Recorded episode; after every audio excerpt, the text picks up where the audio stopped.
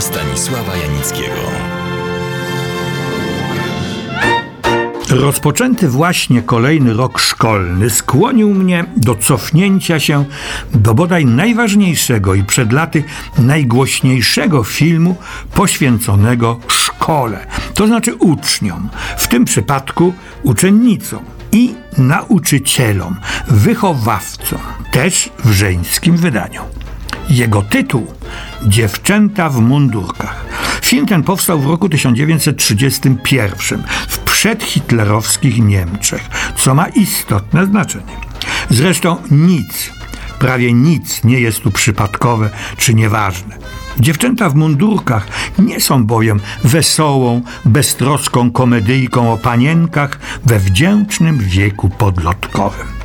Bohaterkami są wprawdzie panienki, ale dokładniej córki oficerów niemieckiej armii cesarskiej, skoszarowane w internacie i poddane ostremu i okrutnemu drylowi wychowawczemu, przysłowiowej pruskiej dyscyplinie.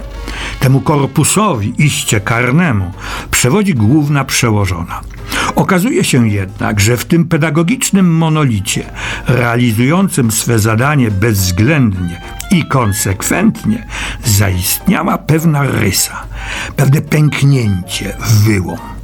Jest nim panna Elizabeth von Bernburg. Tak na marginesie.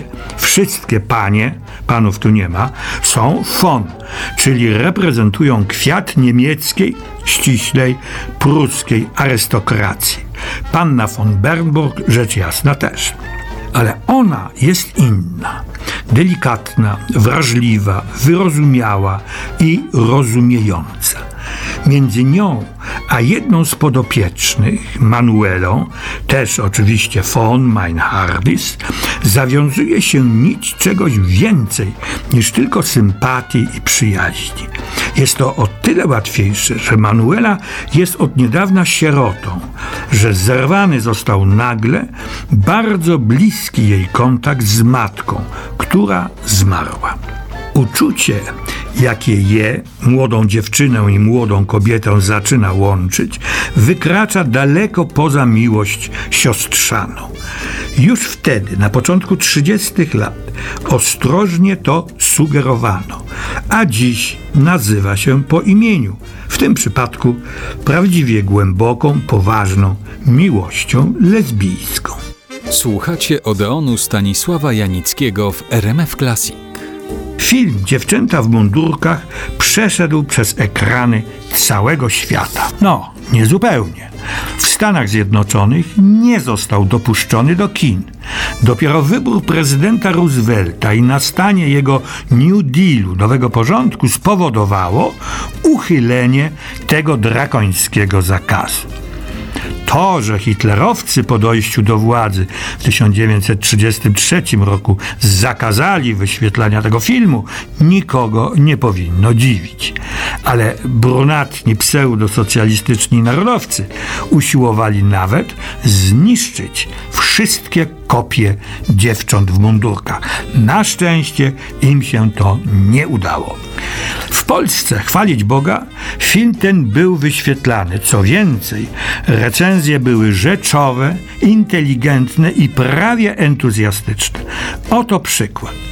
Dziewczęta w mundurkach uczucia swoje kierują do pięknego obiektu, jakim jest miła, rozumiejąca je nauczycielka, która jest w podobnym położeniu jak one i bezwiednie właściwie kultywuje w dziewczynach niezdrową egzaltację, bo sama spragniona jest tych uczuć.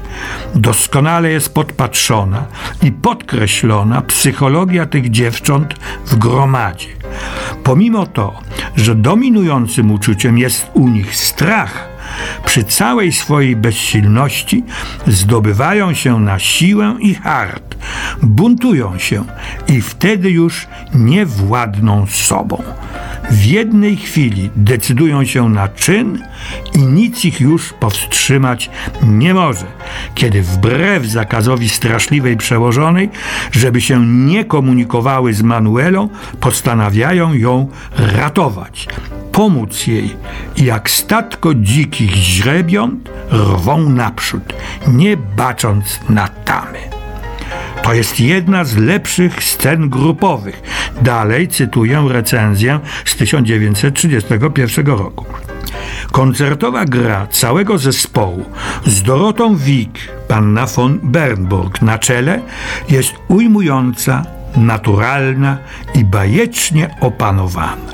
Herta Thiele, Manuela, ma nieporównany wdzięk i dużą ekspresję dramatyczną w ostatniej scenie walki z sobą.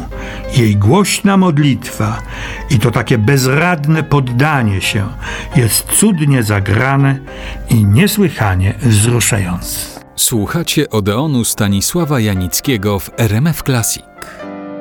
Reżyseria Leontyny Sagan stoi na wysokim poziomie. Cały więc film skonstruowany jest przez niewiasty. Koniec cytatu. To prawda. Dziewczęta w mundurkach zrealizowane zostały poza kilkoma wyjątkami, wyłącznie przez y, panie. Aktorki nie należały do czołówki niemieckiej tamtych lat. Podobnie reżyserka Leontyna Sagan, choć o niej encyklopedie filmowe przynajmniej nie milczą. Urodziła się w Wiedniu w 1889 roku. Była człowiekiem teatru. Po naukach i doświadczeniach u Maxa Reinharta występowała i reżyserowała na wielu scenach po zrealizowaniu dziewcząt w mundurkach wyjechała do Anglii, gdzie obok pracy reżyserowała jeszcze film Człowiek Jutra. Po czym udała się do południowej Afryki. Poświęciła się tu wyłącznie pracy teatralnej. Przyczyniła się walnie do rozkwitu tam, w czasie II wojny światowej, życia teatralnego. Zwieńczeniem było doprowadzenie do powstania i otwarcia Teatru Narodowego w Johannesburgu. Przygoda filmowa Leontyny Sagan była istotnie przygodą ale swoim filmem, będącym zresztą adaptacją głośnej przed laty sztuki teatralnej, przeszła do historii dziesiątej muzy.